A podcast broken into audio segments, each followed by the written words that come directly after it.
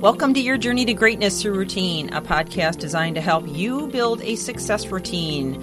My name is Michelle Steffes, and I'm author of the book, and I'm excited to come to you today with more insights and ideas to accomplish your success routine because it's not the big things we do, but the little things we do every day that make the biggest difference. So let's get on with the podcast.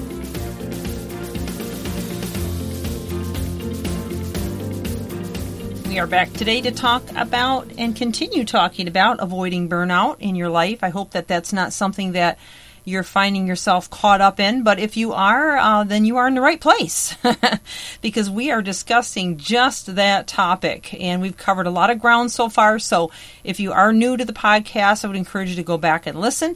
Uh, we covered the 12 stages and now we are talking about tangible ways in which you can prevent it or reverse it. So, we just finished talking about how you can become intentional about your circadian rhythm, as well as developing new mindsets and what self directed neuroplasticity is. We also talked about, um, or began t- talking about, you know, the importance of daily feeding your mind the right things. Well, I want to talk about your subconscious mind briefly. Um, your subconscious mind is actually all of those neural networks we were talking about yesterday. Your subconscious is your beliefs, it's your values, your identity, your self confidence levels, your habits, your emotions, your resistance to change, your ability to be resilient. It's in so, so much more. It's even your tastes and your talents and giftings. It's everything that you have built over a course of time. And because it's so much, it's actually 30,000 times more powerful than your conscious mind because you're operating on autopilot 90% of the time. So uh, you have, though, 10% of your faculties is your frontal cortex, your executive center, and that is your willpower, analysis, and decision making uh, powerhouse, if you will. So that is a session, section that you want to really begin to become cognizant about how you're using it and how you're impressing upon your subconscious. And I have talked in the past before about how important it is when you're waking up in the morning, you're coming out of theta, which is a brainwave state between asleep and awake. Your, your subconscious is still wide open and very influential.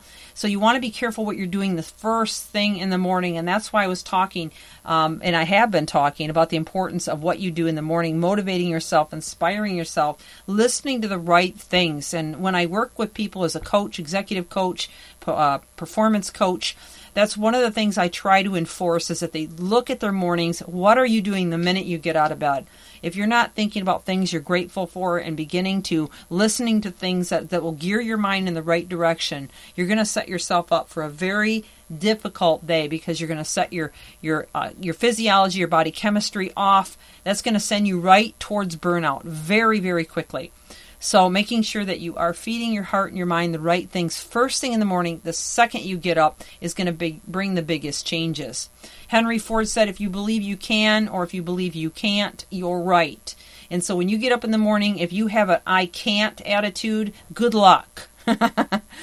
But if you decide to have an I can attitude, and no matter what's in front of you, you can tackle it, and you feed your heart with the right thoughts and, and processes that are going to make you feel in, indomitable and you know unstoppable then you will. You will do it. You will make it through. And yes you'll have the same degree of problems as a lot of people but the difference between victims and victors is that victims sulk in it. They surround themselves in it. They literally roll around in the mud uh, uh, with it.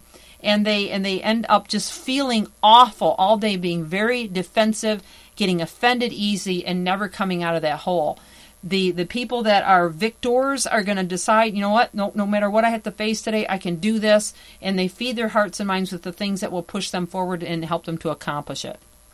So one thing that you can do uh, again and this is on the topic of avoiding burnout is visualize. Now i don't know if you have done any visualization if you understand what visualization is but honestly you've been doing it since you were a little kid um, you know, if you remember, we played, you know, pretend. Maybe you, you pr- uh, pretended you were in the army, or you pretended you were a firefighter. Maybe you pretended you were, you know, a, a, a mom with children. You know, if you were a girl, and you know, and, and whatever the case may be, you know, you you you played pretend and you really, really visualize yourself in that place doing that thing. So much so that you possibly even wanted that to be your career goal later on in your youth. So visualizing is not really anything new, but it's something that we kind of stop doing as adults. But yet it can be such a powerful tool. So I'm going to tell a couple of quick stories. Um, some of you may have heard these before, but um, they're worth hearing again because they really kind of, again, they motivate and inspire us in ways that, that stories just have a way of doing that. So Jim Carrey, um, you know, he's a famous actor. He used to go sit up on Hollywood Hill, and he would look down over Hollywood Hill, and he would imagine himself a big name actor or director.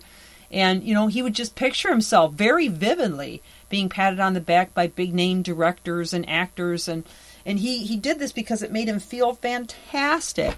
But what he didn't know is that he was rewiring his brain, altering his physiology, and setting himself up to win. So I'm just going to shorten this story because many of you have heard it, or some of you have heard it before. But you can look it up on YouTube if you want to see the whole story. Uh, he has the interview with with uh, Oprah. Um, but anyway, so he ends up in by in a matter of a total see 1985 to 1995, 10 years total he ended up visualizing himself into a $10 million check and a contract for the movie Dumb and Dumber.